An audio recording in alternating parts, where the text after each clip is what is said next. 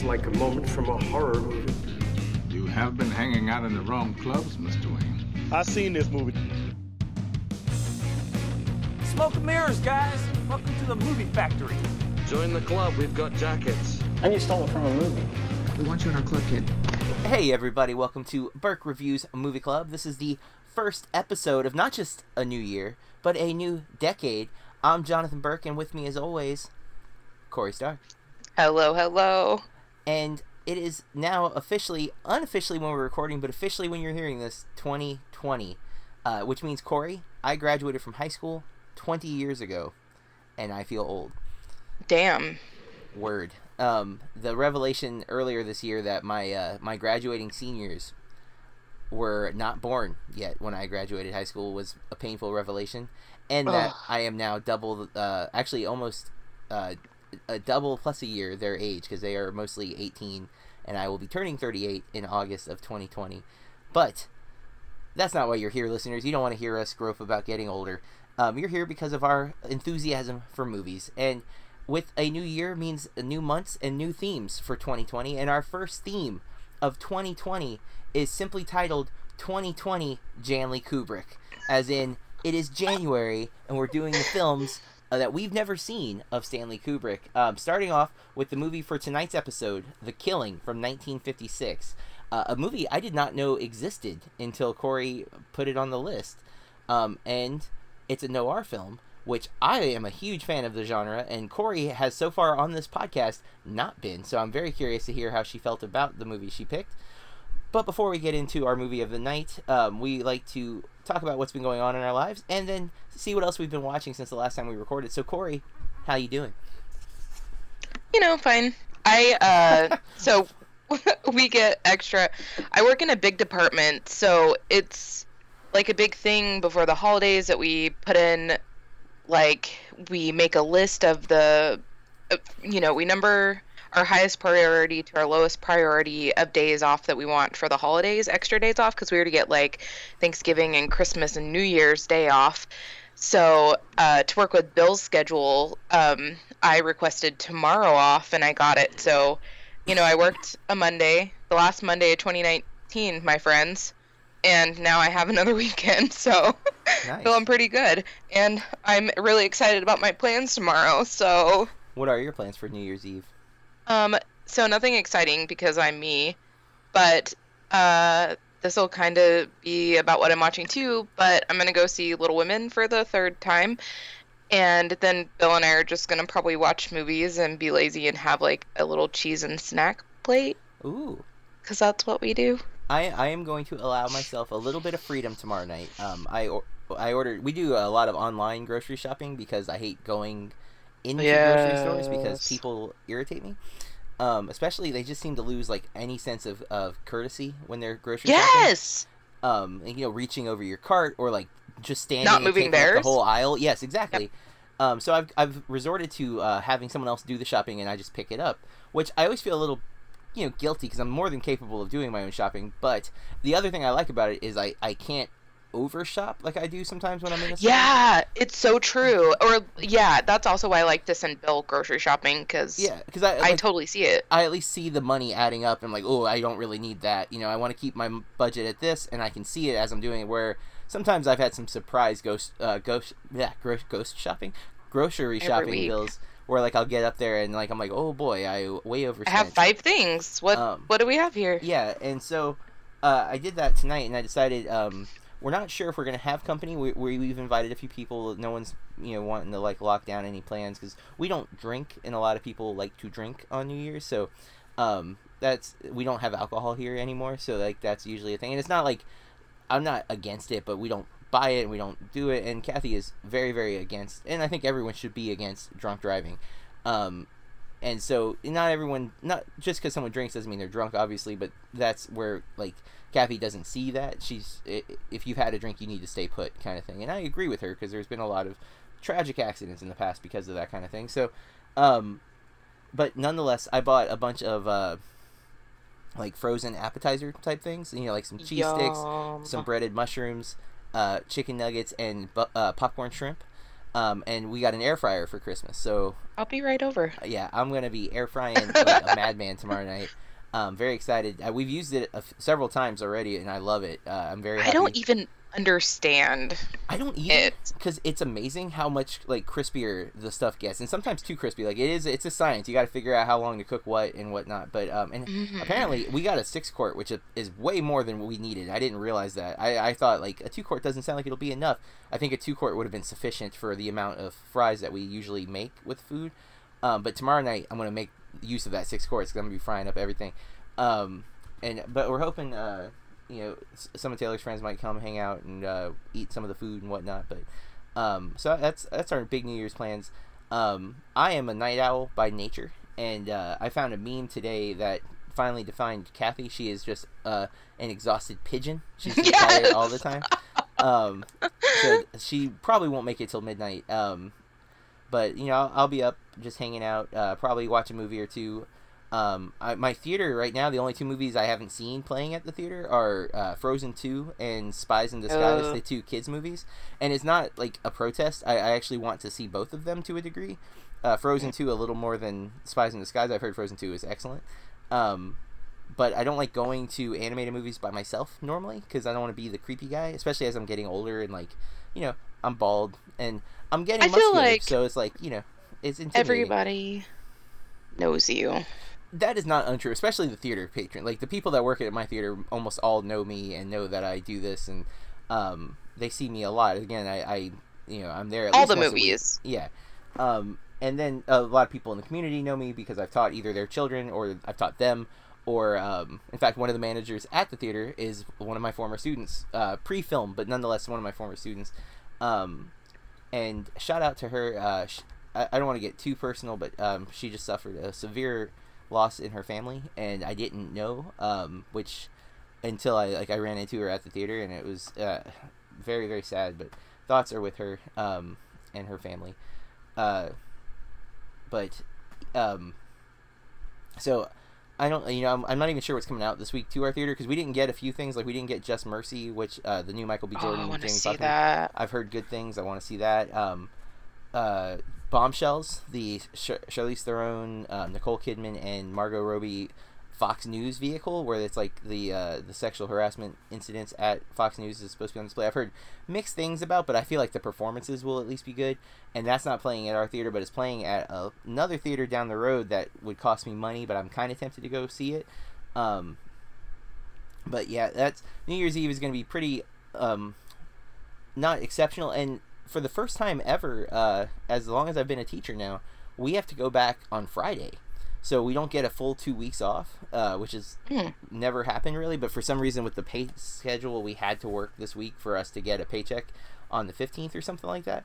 Um, so our boss did give us an extra day off later in the year though to like kind of compensate for us losing a day even though it's not really her fault that we're losing the day so i, I appreciate the sentiment no way am i hoping she takes it back or anything i was just it's like it's one of those things where you're like well technically it's not your fault so you don't have to like give us anything but i also that's why Appreciate it nonetheless. she's such a great boss because she does think one even though she hasn't i don't know when the last time she was actually in a classroom as a teacher she was at one point obviously not obviously most principals have been though but she's definitely a principal who's never forgotten that and knows like to you know give us that time and and appreciate all the work we put in outside of school it's definitely there's a lot of gratitude and so that helps but it still kind of stinks because like i'm thinking like hey it's it's tuesday on my my christmas break that means i got until monday and i'm like oh no wait i gotta go back on friday. No students on friday though so it still should be like mostly just prepping and stuff like that but um, i've already been working. I'm i get real excited about planning for my my classes because it's always related to movies like my visual tech classes we're starting cinematography.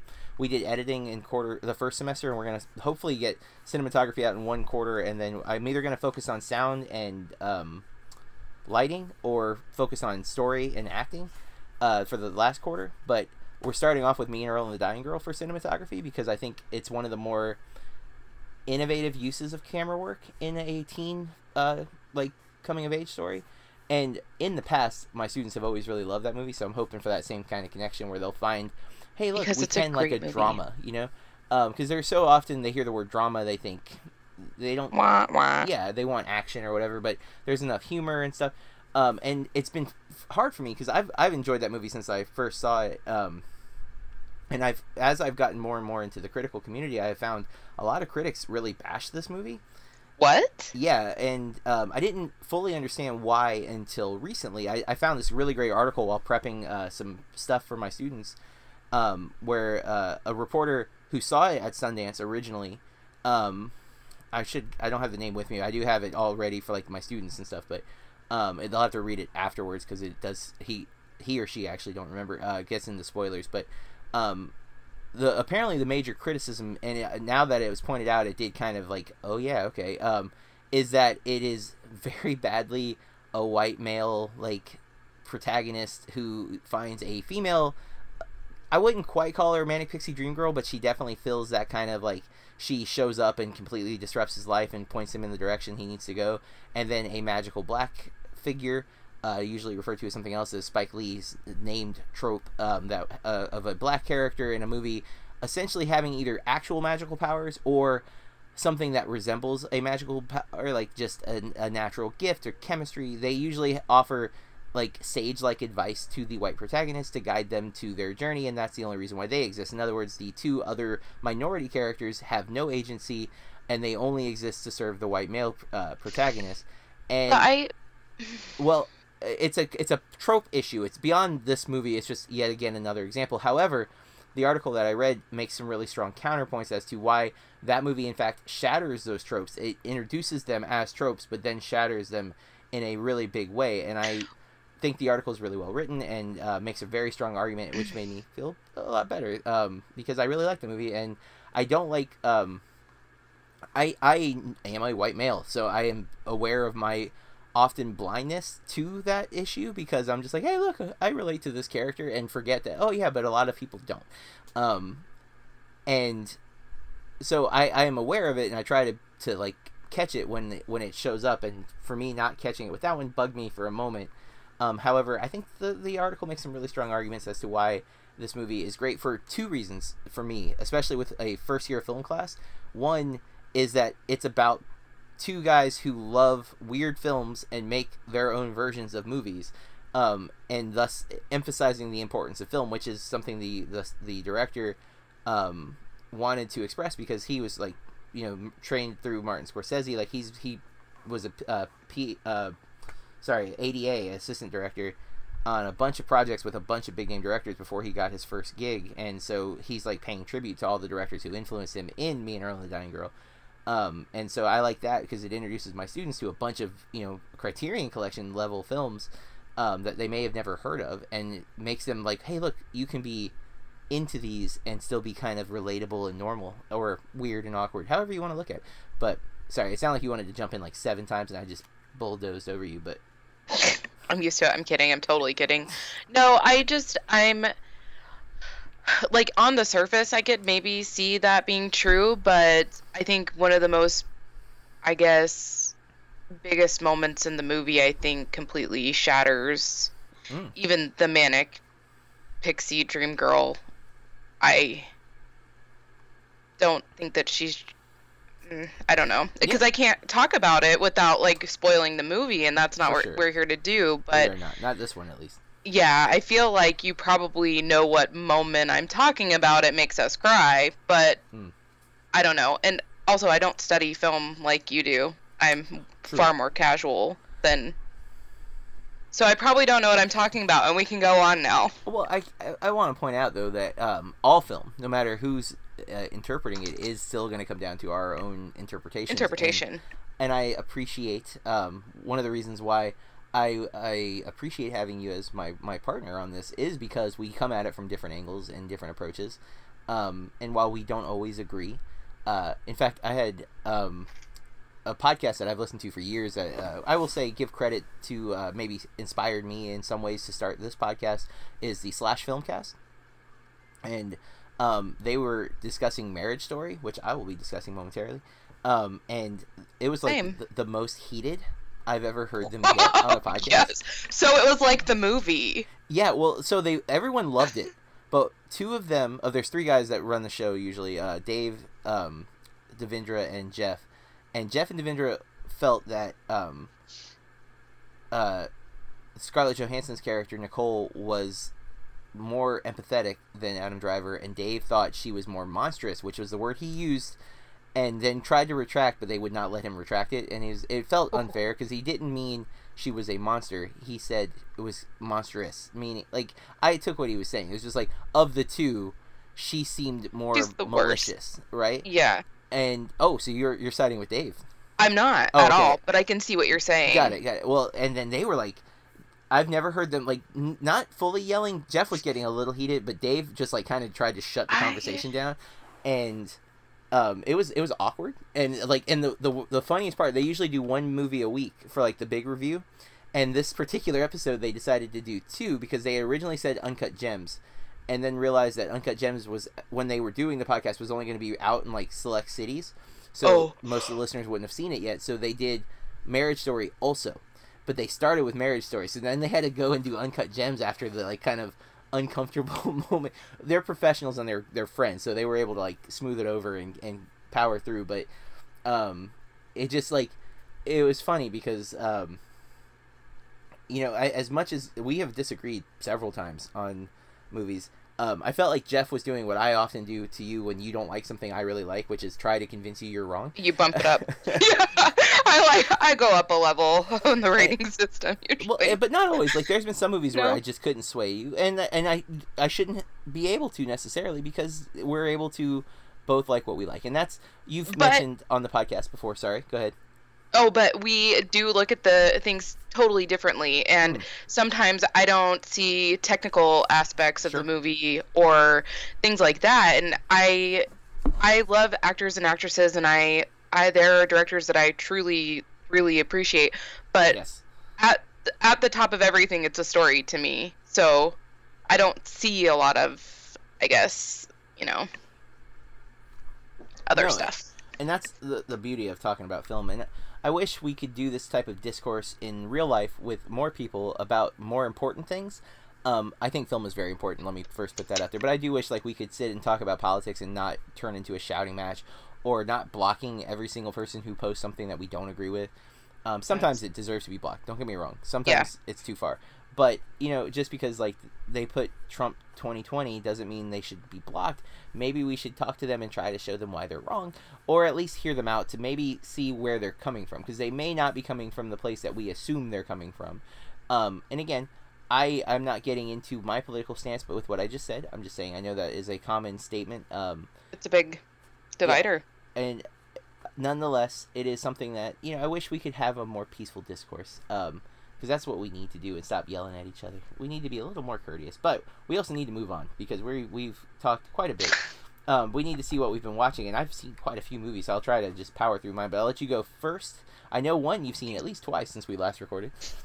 Yeah. Um. So I, I hope that I don't even know how to say what I want to say because I don't want to ruin a future top five episode that Mm. I hope that we will be having.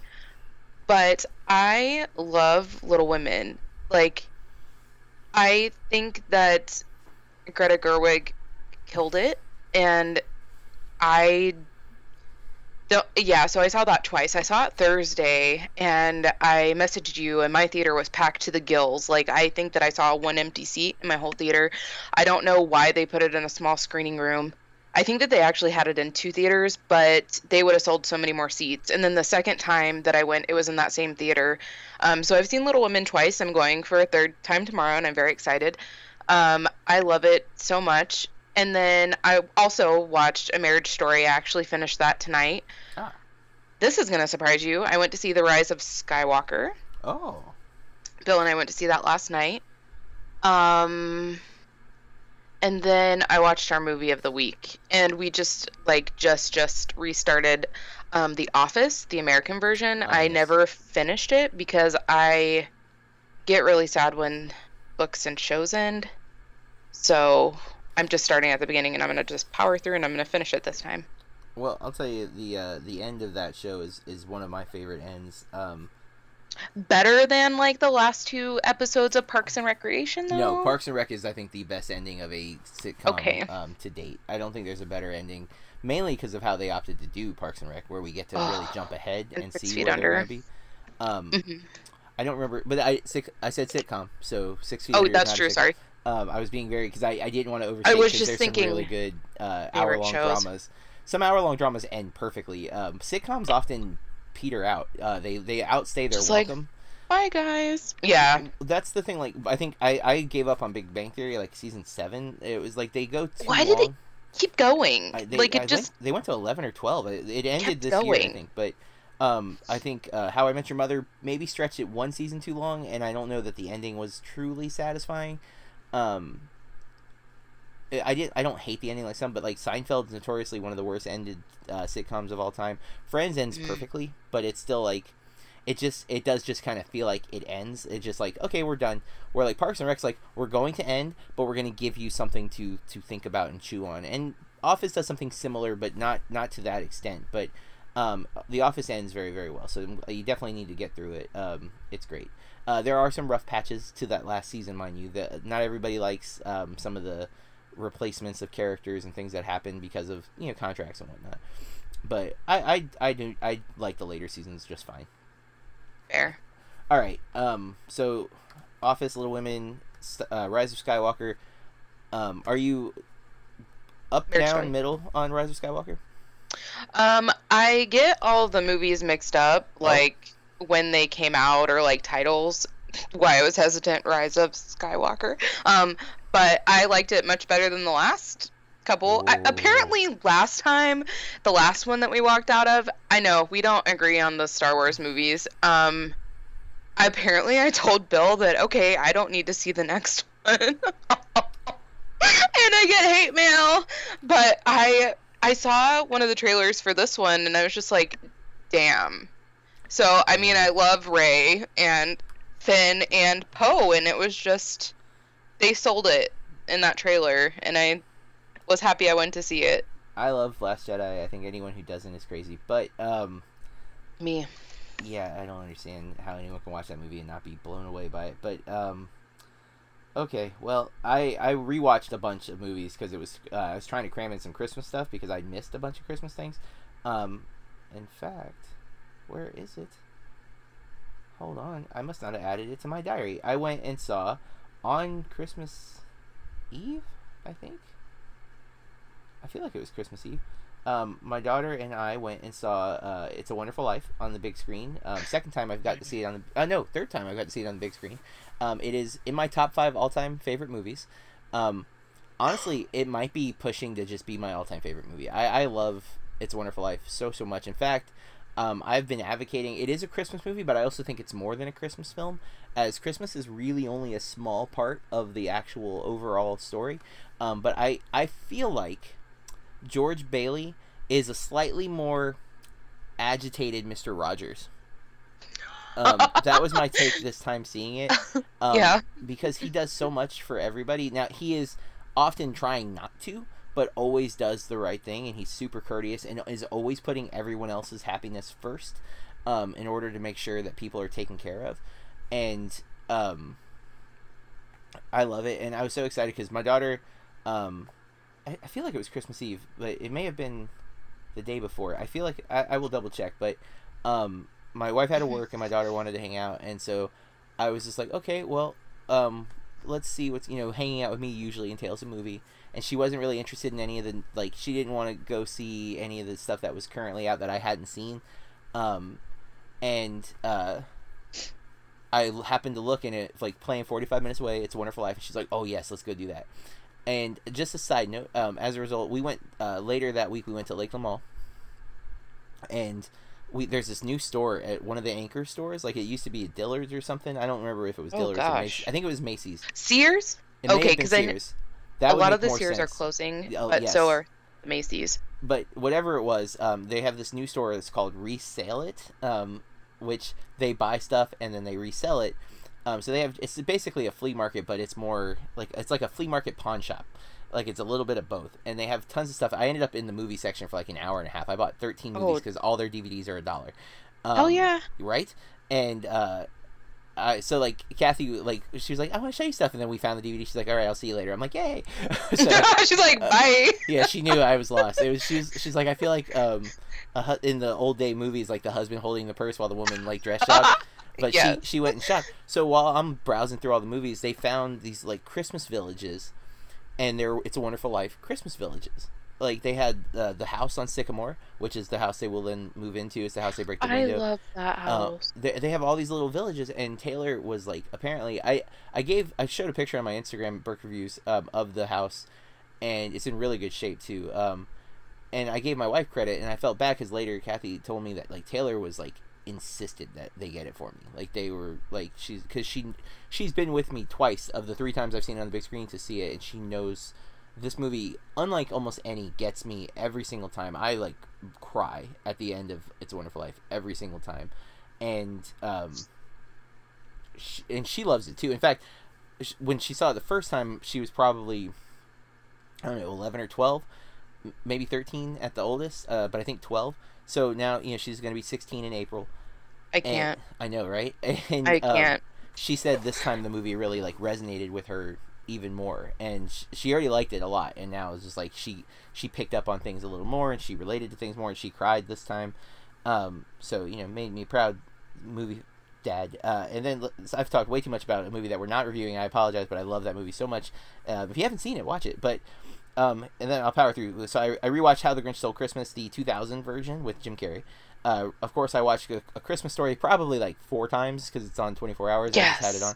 Um, I watched National Lampoon's Christmas Vacation because I do love that movie. Um, then I, I went uh, Christmas night, very late. I went and saw Uncut Gems, um, the new Safdie brothers film with Adam Sandler. Uh, Not at the local theater. Yes, at my local theater. They were open late. Yeah, yeah. Uh, like uh, during vacations, they're always open late. Like they're, I mean, late, like 10 o'clock. Um, but Still, they usually close at like seven, right? Yeah. Or that's like their last screening. so I won't review it. It was their uh, usually yes uh, when it's not a vacation time. But um, Uncut Gems. Uh, at one point, I tried to rip out my hair. I've been bald for 15 years, and uh, there's no hair there. But I literally, my hands went to my head and pulled nothing. Um, because I was so stressed out. The movie is anxiety inducing. Um, Mm. intentionally, but uh, Yeah. I don't, I don't want to sit through it again myself. It is very, very good, though. Don't get me wrong. Um, Little Women, I saw the next day and was so enamored with.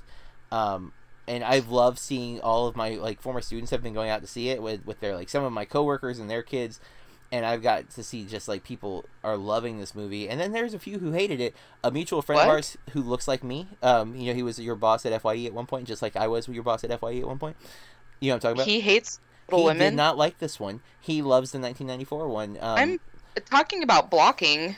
I'm kidding. I'm totally well, we kidding. I love him. We had a little conversation on Facebook because I was really like he posted where uh, him and his wife were hopeful. I commented, "It's great. You're gonna love it." He commented back, "I hated it," and I'm like, "What?" Um, I don't think he said hated. I think that might be too strong, but he Yeah. he, did not enjoy it. Um, and he made some you know a, a fair case. Um, and he and I we, we see a lot of movies together on accident. Like we'll just but hey there you are. Um, and Because you're both always there. I'm we, kidding. We both no, we both see a lot of movies. Um, Yeah. I see a, a little more than he does, and uh, especially lately. I, I haven't seen him. I think the last movie I saw him in. Oh, I'm gonna forget. Oh, what was it? It was an.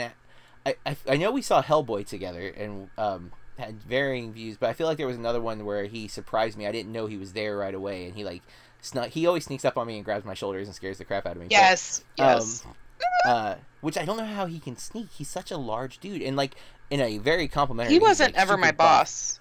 Oh, by the really? way. I'm sorry. I thought he was because he was a, at at FYE at Yeah. point. Nope. He worked at a kiosk outside Hmm. when I started working there. Okay, okay. I apologize. I didn't realize that. No, it's fine. Because he was the manager there. Uh, Mhm. But I so right after Little Women, and it worked out just perfect for my timing. I watched Little Women, and then I watched Richard Jewell, the new Clint Eastwood film about the Atlanta uh, Olympic bombing. You want to see that? Um, it's good. Uh, I don't think it's. I have some issues with some of the depictions of the the reporter played by Olivia Wilde. Um, and uh, from what I've read, I, I my feelings about it are accurate.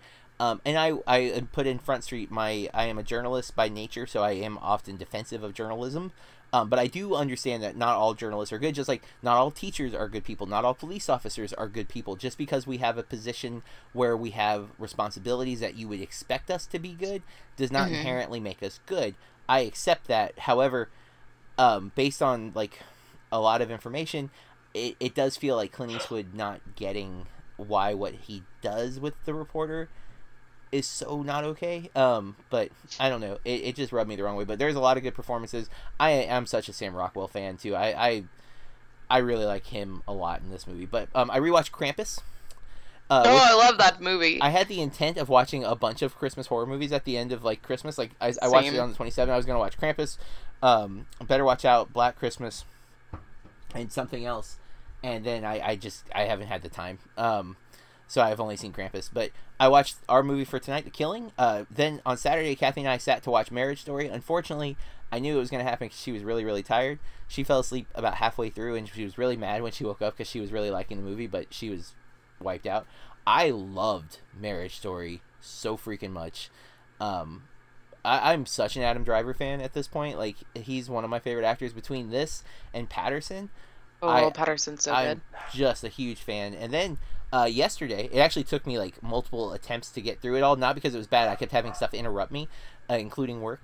But I watched. Uh, there's a new John Mulaney special on Netflix, but it's not a Oh, yeah. comedy special. It's called John Mulaney and the Sack Lunch Bunch, and it's it's like what if John Mulaney wrote Sesame Street with the same level of honesty that Mr. Rogers did Mr. Rogers' Neighborhood.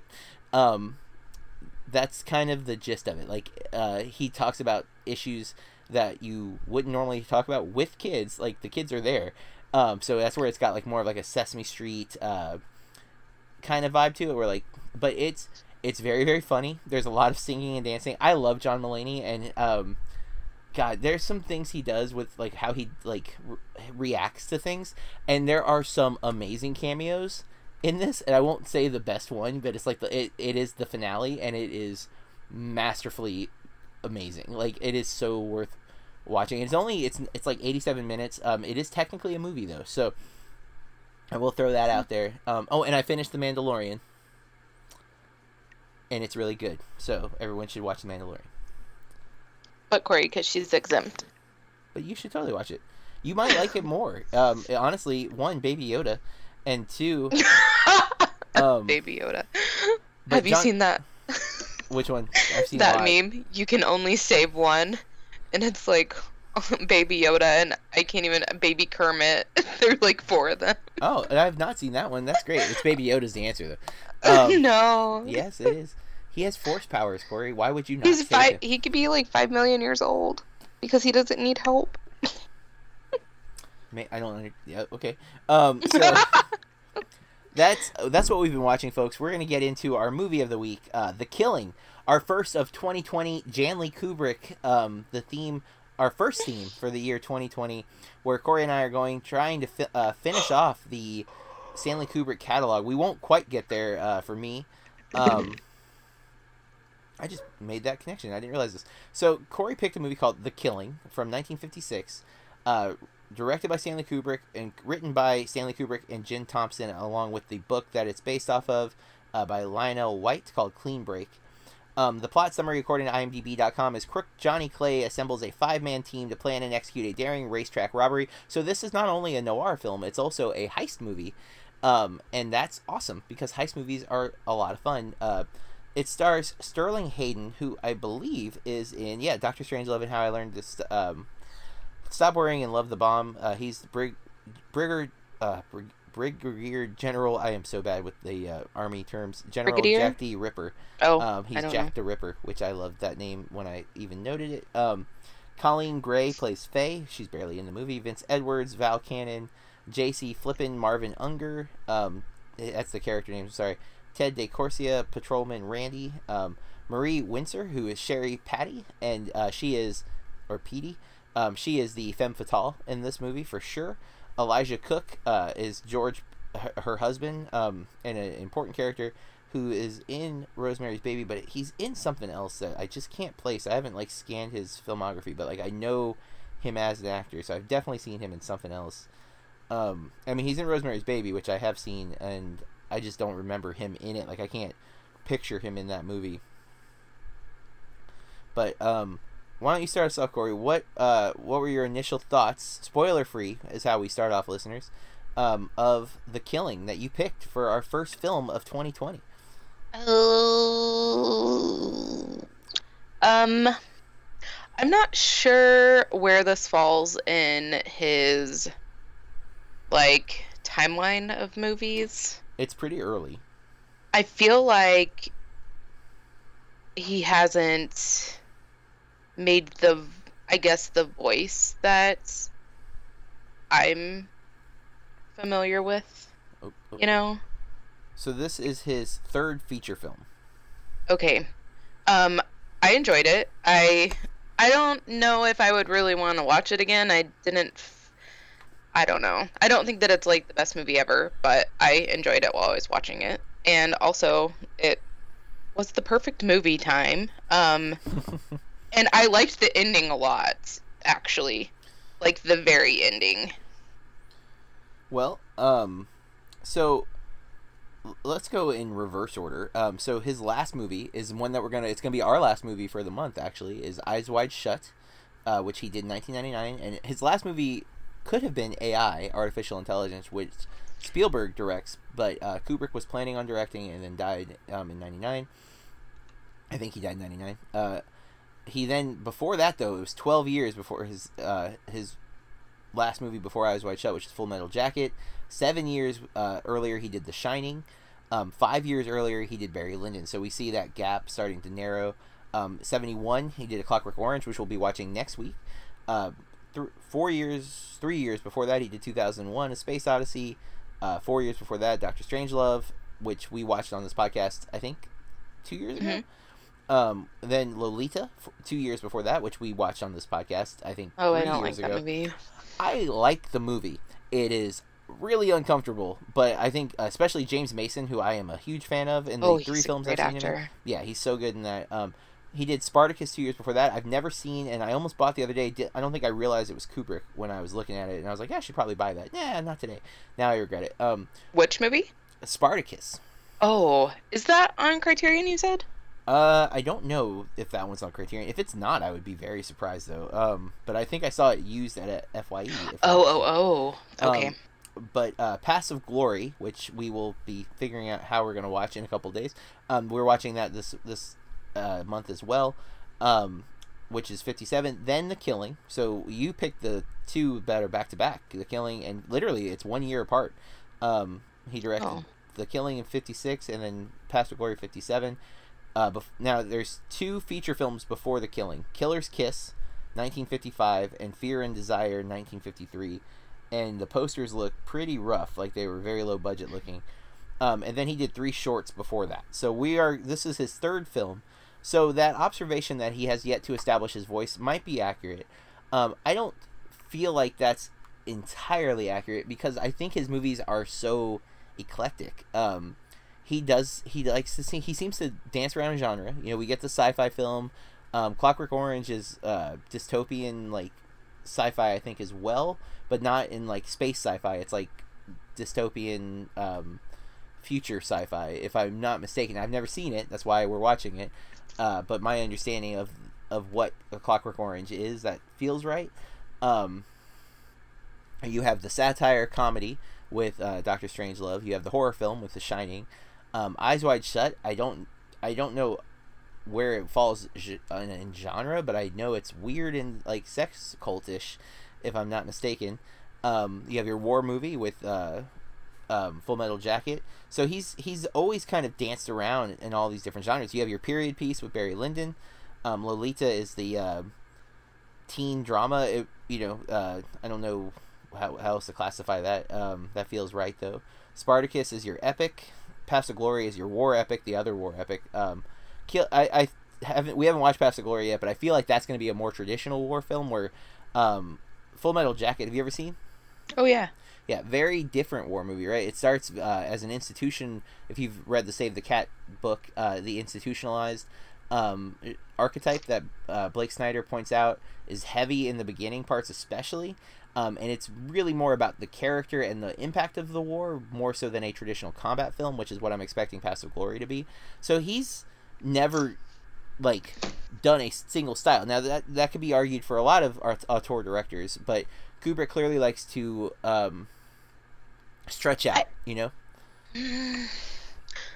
I mean, I haven't seen Full Metal Jacket in a while. Um, I'm so bad with time. Probably no, no, I, I don't. I've only watched it once myself. So. like a long time. But I feel like even with like 2001 Space Odyssey, because I've seen that one a couple times, um, I feel like there are things that even though all like his movies, like very, like they're across multiple genres, there are still like these very, you know, these things that he does. oh, for sure. no, like- no. You're so that's 100% what I'm saying. So like I feel like this is before he has started developing those elements that he's gonna throw into a lot of. Why I brought up all and the I genres. haven't watched all of them. No, and I, I we're that's been a part of why we're doing this too. Um, one of the reasons I bring up all the genres that he's exercised though is because um, what he does is he doesn't just make a genre film; he makes a Stanley Kubrick version of that genre. Um, look at. The Shining. The Shining does it has almost no jump scares, right? Like it, it emphasizes atmosphere, and while that is a, Oh, other yeah. films do as well, it that is clearly the direction he went with it, and he he makes it as a Kubrick esque film. You know, the camera work, the the the score, everything, um, and that's what I think he does here. This is a noir film, but it's also a heist movie. Now, I have not done enough research into heists to know kind of where the genre originates, but this feels very early for a heist film. Um, and I'm sure there's a few. I don't remember. Like, there's the Italian Job shows up at some point, but I think that's a, a little later with uh, Michael Caine.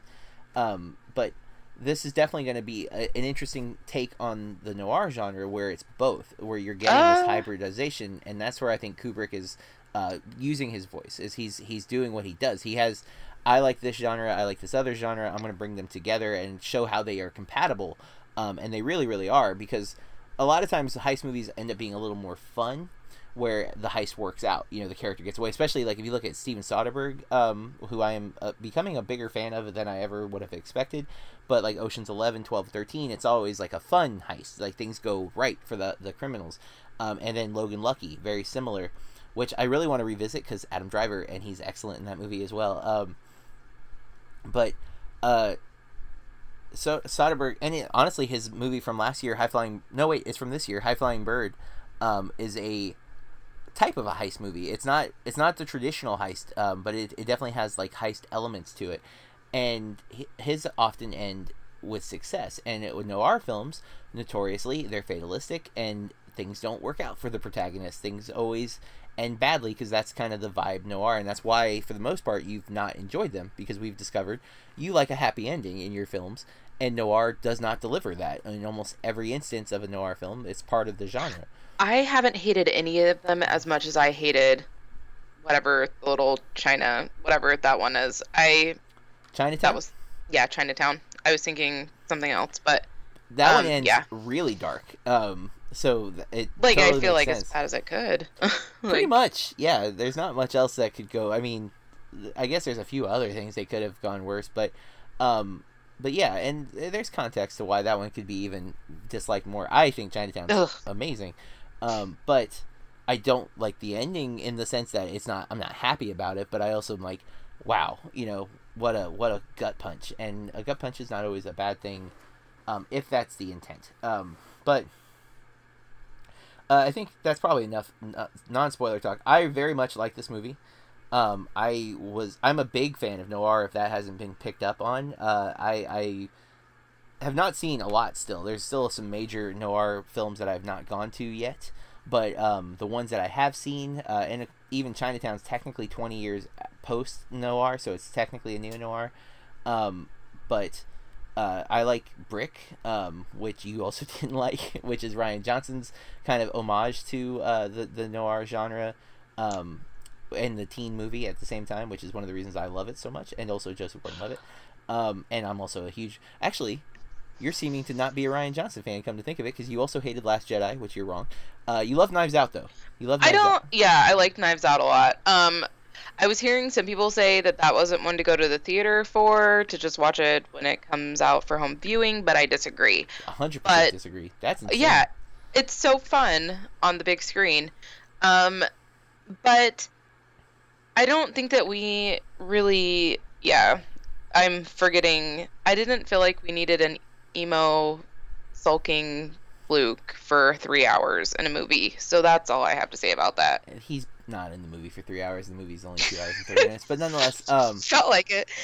and I, I think I think there's plenty of reasons for him to have been like that, and you were wrong. But um, uh, nonetheless, um, for this movie, uh, the killing, I I literally knew nothing about it. I didn't even know this movie existed. To be honest, uh, apparently really I'd didn't stopped either. at Lolita.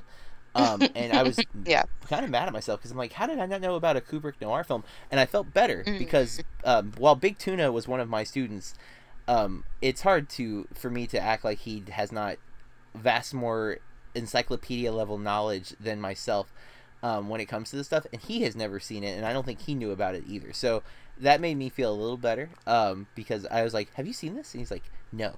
Because I remember um, when I started Burke Reviews, I was definitely much much less uh, versed in film outside of my comfort zones. Um, and my comfort zone was very very narrow. It was like basically from the year I was born to now, anything older than that was stupid. And I was ignorant, but at the time that's how I felt. Um, and he was my student and would constantly like, "Have you seen um, what's the one I still haven't watched? Uh, it's not Lucy. It's something. It's a noir film, and it's not going to come to me now. But uh, I still have not watched it uh, all this time. And he was like, "Oh, you gotta watch this," and I just kind of looked at him like, "No way." And so I've come a long way. But the fact that he doesn't know this movie and was also has always been kind of a fan of these older films, um, it it does speak like it's this is maybe an underappreciated gem. Uh, that, I'm glad. I feel like we should tell people that we watched this on Prime and it was was, about to. included. Yeah. Oh, I'm so sorry. No, no, I'm, I'm glad you did. because when we're going through some of our themes and stuff and i find movies and they look really good and i know it happens to you too and then like we try to find out where we're going to watch them and then it's like impossible or it's going to cost a million dollars Yeah. so Well, yeah, or like you have to go through means that are not legal, but there's lit- like there are films out there, and Blank Check has done this. My favorite movie podcast right now, um, where like there are movies that you cannot get legally, uh, like you can't buy them on disc, like and or you have to spend like an outrageous amount because it's a collector's item. Like And- there's only ten copies in existence or something. and that movie doesn't go to anyone that money doesn't go to anyone who made that movie anyway No, yeah, they're getting zero of that cut. Um, but I still, I don't. One, I don't trust going to the sites that you have to use to watch Mhm. movies illegally because, like, I don't want my computer to get messed up. But also, um, I want to pay for the film if I'm gonna watch it. I want to give credit. I want to, the people who made it to get the money because I want them to make the movies. Like, you know what I mean? Like, the, you have to yeah if the movies aren't making money, they will eventually stop doing it the way they're doing it. And I like going to the theater. I know a lot of people have transitioned to where they prefer just watching it at home. I think that is a flaw. Um, especially, and I get it because I've had bad crowds. But when you have the right crowd in a movie, it enhances the experience, um, like l- dramatically. Especially with comedies, to me, like uh, laughing by yourself is not as fun as laughing with a group. Um, but never, nevertheless, uh, we did watch this on Prime. It is legally free if you subscribe, but you can also rent it on Prime for very cheap. Um, but it's it's very short, and if you've never watched a Kubrick film, I do think this is a good first entry. Um, because it's one of his shorter films. Uh, a lot of Oh, his other yes. films are much more challenging. This one moves very, very well. It's paced ex- exquisitely, I would say. Um, he could have stretched out scenes, and he doesn't. It's I- very economical. Think that he does a good job too transitioning between the scenes. Like it doesn't get confusing at any point even though there are lots of part moving parts. Lots of moving parts. Um, and the characters all have um, very distinctive characteristics to help you distinguish who they are. Um, and some of the casting choices are very interesting. Like the uh, one, one there's a guy um, he recruits to start a fight and that guy is not an actor he's a professional wrestler in the time and that's all he this is the Oh. only movie he's in. Um, and i'm like he reminded me of george animal steele but he was you know maybe 20 years too early to be george animal steele but i do think george animal steele might have like taken his uh, persona and kind of made it his own. Um, especially based on the fight scene in this movie which is oh my gosh they do look a lot alike. Right? Um, and even the, same chest. backs. Yes, yes, exactly. um, and George Animal Steele has acted. Uh, he's in a few episodes, of married, or at least one episode of Married with Children, and he's in a couple of movies. Um, uh, I think he's in Ed Wood's film, if I'm not mistaken, Plan Nine, Oh. um, from Outer Space or whatever it is. Um, or he plays the guy in Ed Wood, the Tim Burton movie. I can't remember. He's in. Yeah, I'm pretty sure he plays the guy in Ed Wood, the Tim Burton story of Plan Nine from Outer Space. Um, anyways, let's get into spoilers. Guys, from here on out, we are going to talk about the killing in great detail. You have been warned. Okay, so let's jump. Uh, we we always jump around. If you're a new listener, uh, welcome first of all. Welcome. Um, yes. 50 minutes in, you've made it. Uh, but um, we uh, we like to just jump around with spoilers. We don't do a full recap of the plot. Um, we just talk about whatever it is that we we want to say. Um, I I was really uh surprised to the at the level of voiceover that we get because we have like a full narrator. It's not a lot of times noir is narrated. Um, that is a, a trope. It, it very frequently though is narrated by the characters. Um, like usually the protagonist. Um, Double Indemnity, which is I think the best uh, example of a noir film, is narrated um, in diegetically where he's recording like on a voice recorder. Um, I forget the term. It's whatever Thomas Edison initially made that like recorded on the tubes. He's talking into uh, that, and then we are flashing back. So it's like we're we are uh, present day. He's recording himself confessing the story that we're watching as the film, and so the narration in that movie really makes sense. This is a non-diegetic narration that only the audience seems to be privy to. It's not the internal monologue of any of the characters. Um, and it's almost like it feels like a police breakdown of the incidents. You know what I mean? Like Yeah. at eleven fifty five, this happens, and this this happens, and this will be the last time this guy will be alive, and you're just like, what is what is going on? Um, but I, man, I love the setup. Uh, so heist movies traditionally you have a a moment where you are getting like the team assembled. Um, I like when we get to meet the team and they're having their first meeting, and um, poor George, right? Yeah. He deserves better. yeah, George's wife uh, was apparently promised, yeah, promised a bunch of riches um, when they got married, and he has not delivered. So she is cheating on him with a guy named Val, who only That's has much two younger. scenes, much younger, and he's only in two scenes in the movie, from what I can recall. The the scene where we Mhm. meet him, and then the scene where he shows up to uh, stop the the well to rob the criminals, essentially. I mean, I feel like Sherry needs to be a little more whatever because who's ever like, I think we should get married so that you can be poor and have none of the things that you ever want in your life. You know what I mean? I don't know. I felt like she was ridiculous, and I know that was the point, but Yeah. um she she's playing the femme fatale role where she is going to because th- there are a lot technically our protagonist is um i'm gonna forget his name uh Johnny Clay. johnny yeah johnny's our our quote unquote hero but george is i would argue is the innocent. Um he is he's being kind of pulled into this because of his wife. Um he tries to even like back out for a moment and she basically pressures him that you know this is the only chance you have to keep me. Um and uh so i feel like he, is in the traditional noir sense where you have like the good guy who turns to the the the criminal ways that's where george fits in where johnny's already a criminal um and he's the the one who's orchestrating things. However he's doing the one last score heist trope. You know i just need one more score and then we can get away and everything will be okay. Um, never happens right in most of these Nope. movies. Um, even if they do successfully get the score this is who they are so they have to keep More, doing it. more, yeah they need more right? Um, was it the old man and the gun? oh my god i love that movie. I did too. Um, I just, it's uh, that just that's what I thought of while you're Yes. going on with this, and I That's just loved it. david lowery directed uh, excellent excellent director um, and uh, um, honestly, Uncut Gems in a way is very similar. It's not a heist movie, but the character trope uh, is is built Mm. into the the character. He just he's not able to get out of the situations he keeps putting himself into. Um, even though he keeps saying this is the last thing I need and I'll be able to stop, i he can't. It's in some ways it's it's about addiction. I guess you could argue um, to like maybe adrenaline junkie addiction. You know, like can't quite Mm. shake it. Um, and uh, so that's you know the movie has all these cool setup sequences, and we see the plan and how you know fine tuned it is, and then the execution, man, when they actually do the robbery. Because they're they're robbing a racetrack, which I mentioned Logan Lucky earlier, and that was the as soon as I started watching this, I'm like, holy crap, is Logan Lucky based on this movie? Because in Logan Lucky, they're robbing a NASCAR race, hmm and here they're robbing that. a horse race. Oh, really? You should totally watch it. It's Adam Driver and Channing Tatum are brothers, and they're like country bumpkins.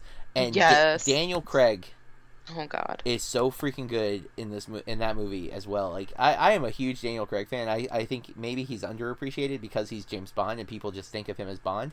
But man, this non Bond movies are so much better. And I, I like, like- the Bond movies. And I liked him in uh, that movie we were just talking about a second ago. Knives Out.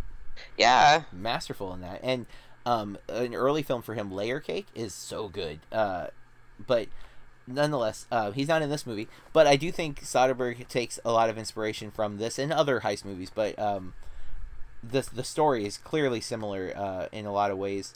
Um, not in all the ways. Uh, that one's not a noir, as I mentioned. Soderbergh likes to go for uh, the the criminals get away with it kind of plot. Um, but uh, here criminals don't, and that's where everything goes wrong. So they've they've successfully robbed, and Val comes in with the shotgun and kills everybody except for George, who somehow manages to kill Val and and his compatriot, um, but is hurt. Like I don't know how he's walking. It- Looked like he got shot in the face. Yeah, he's definitely he's got buckshot. It's it's because it's a shotgun. He was far enough away where I guess it wasn't instantly fatal, but he takes a lot of uh, pellets to like his face and I think his chest as well. Um, although I think some of the other guys maybe took some of the brunt of the shots, but um, so he's he's severely injured. He's driven, I think, by revenge, and he goes to his wife's house and shoots Sherry. Um, after he pleads with her to call a doctor and she won't. She just like shrugs him off and She tells like, him to go downstairs and hail a taxi or something. yeah. And he so he kills her. Um, so she gets what she deserves. I think uh, you could argue, since he, she was willing to let Val take out him, um, in order for her and Val to run away. Um, and also she alluded that Johnny raped her, and that really pissed me off.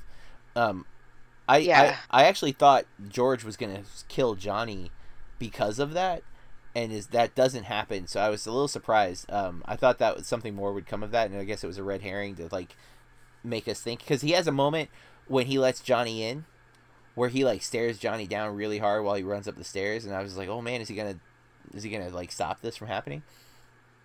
But I love all the little things that come together. Like I didn't understand why the shotgun was in the flower box, and then why the uh, the guy that worked at the racetrack had it, and why he was like keeping it in his locker until I found out why, and I was like, oh my god, this is so great! How he like you know he comes into the locker room, changes, just everything clicks and just works so well. I was really into that whole sequencing, and again, I think that's where Kubrick kind of shines.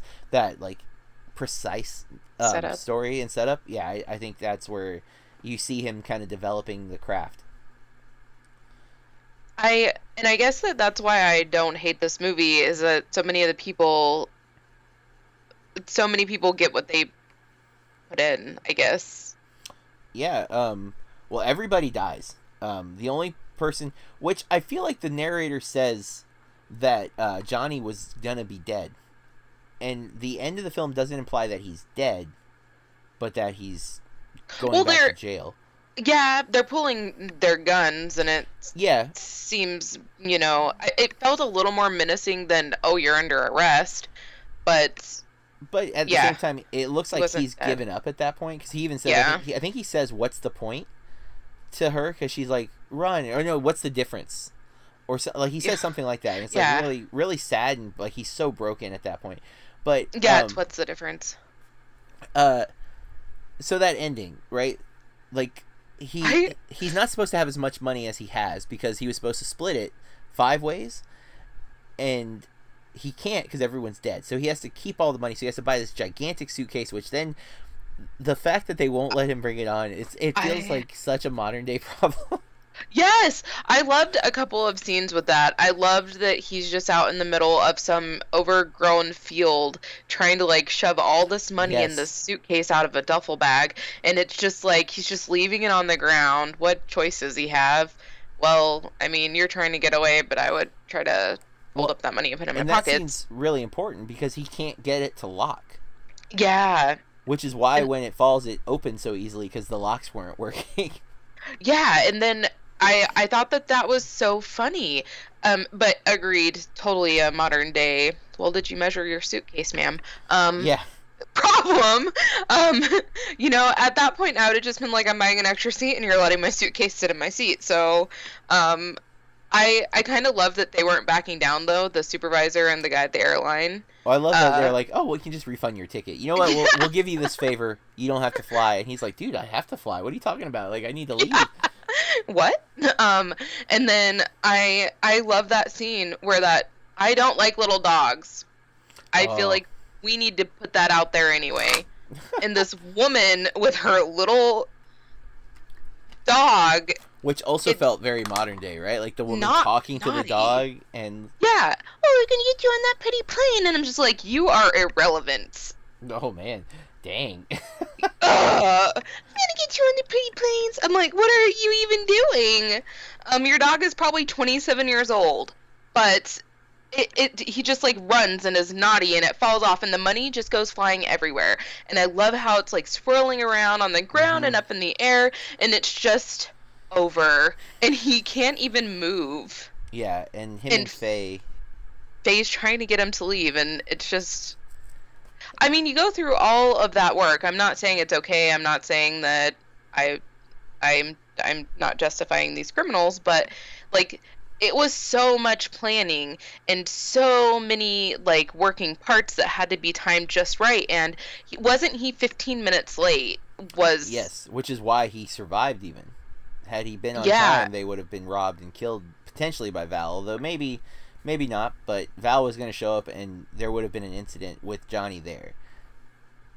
and I, mm, what a traitorous wife. Yeah, she's awful, and he, Johnny knows that too. And I'm surprised.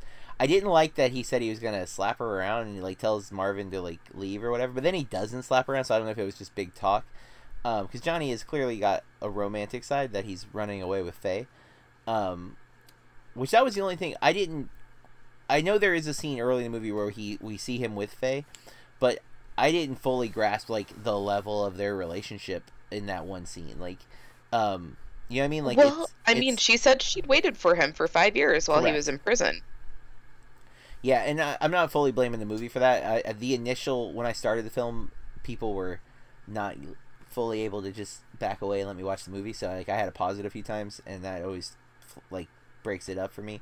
Um, but um, the ending though, like when she's like get in the t- cab and she's ready to like just stand there and like delay the police, and he's just like, "What's the difference?" He's so defeated, and that is like the most fatalistic type of like what's the nothing I do matters. Look at look at what happened. I had this perfect plan, like you said, and it, it executes perfectly. And how he gets like how he robs them with the mask, which the mask is really creepy, um, and like shoves them into the thing, and and how he throws the duffel bag and quickly changes, and the cop gets the duffel bag immediately. It's so well executed. And then it still doesn't work out. Even- Everybody died. You know, people that he considered his friends, especially Marv. Um, you know Marvin was the uh, the the guy who was normally not a part of this type of thing, but like they had like they even have that really nice conversation where Marvin's like, we could you know be best friends after this and like kind of thing, and you can tell Johnny cares about Marvin's well being and that Marvin's dead. Like Johnny's devastated at the end. Everybody's dead. He's lost the money. He can't get away with Faye. There's no chance now. There's no starting over. He's just done. I so this is what I thought was kind of funny in the movie. Um, like right when that shootout starts happening in the apartment, Mhm. and George is like walking through, um, and there's like this happy like dancey party song in the background.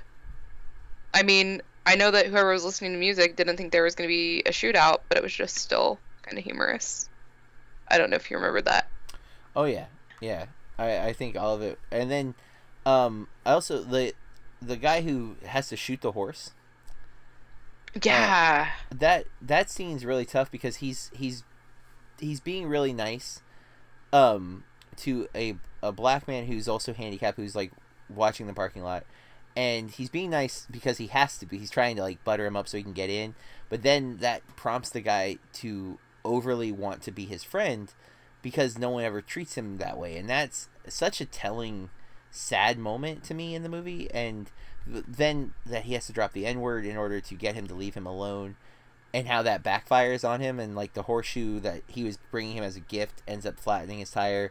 I guess stopping him from getting away. I don't know if that's it, it feels a little bit too much like a you know contrived idea like that the horseshoe stops him from getting away or whatever but it was one of those things where johnny had promised him like hey what's the worst? It, like killing a horse isn't illegal but he gets shot over it so apparently super illegal for the, the people there but um you know a lot of what johnny had promised doesn't fully come true you know and uh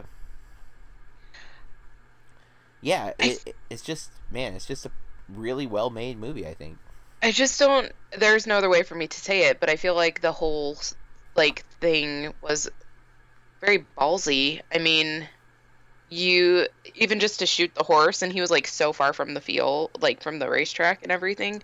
Um, I don't know. It- Yeah, it was just such a big, big, you know, grand.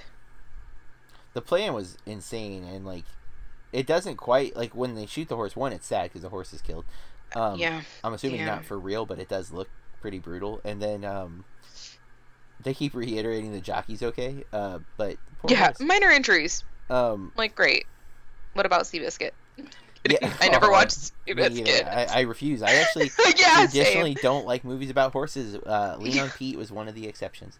Um and the Rider. Holy crap the Rider's amazing. But that's i think you know the ending is is hits the noir hard. Um you know we have this our poor criminal protagonist is doomed. Uh we don't know if he's going to jail or if he's going to be killed um but i love how it ends. I don't think also he cares either way. uh, old movies are so interesting to me when it ends like at the credits as opposed to like 20 minutes of credits later. Like it's like it's fading to black and the movie's over. I'm like oh all right then. Um because i'm looking at like like how if there's only a minute left how how is this possible? There should be 20 minutes of credits or something. Uh, but i like that um it ends with like the pov shot too that we're looking at it from johnny's perspective as the cops approach and it just fades out I think it's great. Um, yeah, I don't think it's my favorite Kubrick film or anything, but I do think it's really, really good. I I put it up there as noir that people need to see. Uh, especially, um, I think it's very, very don't like noir. well, and that's the thing about it. Um, you still like this movie, and you're not a huge Yeah. noir film um, person, where I am, and I think this is a really good kind of entry point because some noir is more hard boiled and it's a little slower paced. This one is because it's a heist movie too. It moves really quickly, and so you're able to kind of, if you're not one to sit through like a slower film where it's very story and character driven, uh, this one is bopping around quite a bit. Like you're cutting back and forth a little more. Um, there's some cool like cross cutting in the in the heist moments where you're getting all the characters placed up.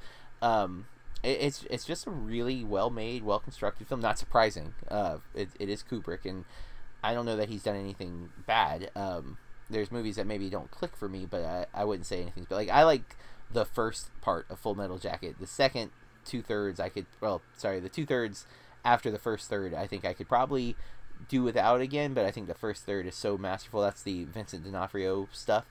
Um, I love that part so much more. The second part is important and I like it, but I just think that first part's so powerful. Um, but yeah, uh, I I really liked it. I would say um, for me the killing is not quite golden. I'm torn. I will go with the decent watch. I'm I'm content with that because it sounded like you were going to be much harder on it when we started. So, um, I'm glad you liked it. Uh, well, I guess sorry. When I first asked what you thought, you did the mm, sound, so I wasn't sure.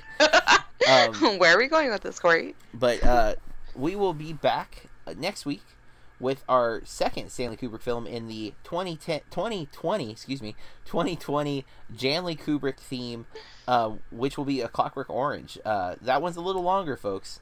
So Is it like four hours? I, I don't think it's quite that long, but it is uh, a Clockwork Orange. Um, again, it's obviously directed by Stanley Kubrick.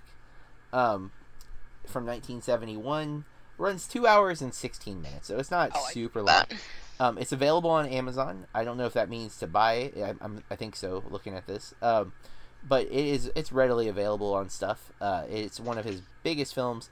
It is a film, though. I will warn now. Um, trigger warning, if you will. It does uh, have a rape sequence in it. It's one of the reasons why I've avoided watching it. Um, and it's supposed to be one of the tougher rape sequences because if I'm not mistaken, he's singing, singing in the rain during that sequence. Um, uh, stars Malcolm McDowell, uh, Patrick Magee, uh, Michael Bates, Warren Clarke, John Clive, Adrienne Corri, Carl Duering, Paul Farrell, Clive Francis, Michael Gover, Miriam Karlin. We'll stop there. Uh, written um, screenplay also by Kubrick, uh, based on a novel by Anthony Burgess, um, which Corey has tried to read but has been unsuccessful to date. Um, Just don't think I'm smart enough. it's it's I read the first page. I'm like the Cockney accent is too much. Um, it's hard to read through all the the dialogue, uh, or the dialect, I should say. But that will be our next episode. So in the meantime, you can follow us on social media. I am at Burke Reviews and Corey. At Corey R Star, two R's on the end. Um, we have some new stuff up on the website, burkereviews.com. Corey just posted her top 10 albums of the year. Uh, not in order, if I'm not mistaken, right? They're just like No. Favorite albums of the year. So, Yeah. um, but there are 10 and some honorable mentions, uh, uh, which uh, my plan is to try to listen to at least a couple of them. I do like Iron and Wine, so I am I have I didn't realize they had a new album out. So, Oh, that album is tip top. and um, I will have uh, we were, we're going to be doing a top fi- uh, top five of 2019, and maybe we're going to try to do some kind of top five or top ten of the decade, um, which is really hard, and I think I've narrowed mine down. Um, to like, I have 20 movies right now that I'm still kind of reordering which ones I think are the top of the decade, and that is my opinion, of course, not saying uh, that it is the definitive list, but it, my top 10 for the decade. Um, I, am either going to do an article or a podcast episode with that. Um, also, uh, in the near future, Matt from What I Watch Tonight and uh, Sean Big Tuna um, from I have now forgotten the name of his new website. I apologize, Sean. I will get that corrected. But we will most likely be doing the Oscar draft like we did last year. Uh, we have to do it a little earlier because the Oscars are in February this year. Um, they're not giving us any time to breathe. Uh, the new year is starting, and we're jumping right into Oscar season.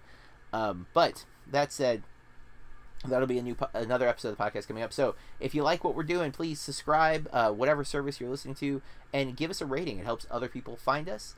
Um, in the meantime, keep watching movies. This has been a Burke Reviews podcast. BurkeReviews.com.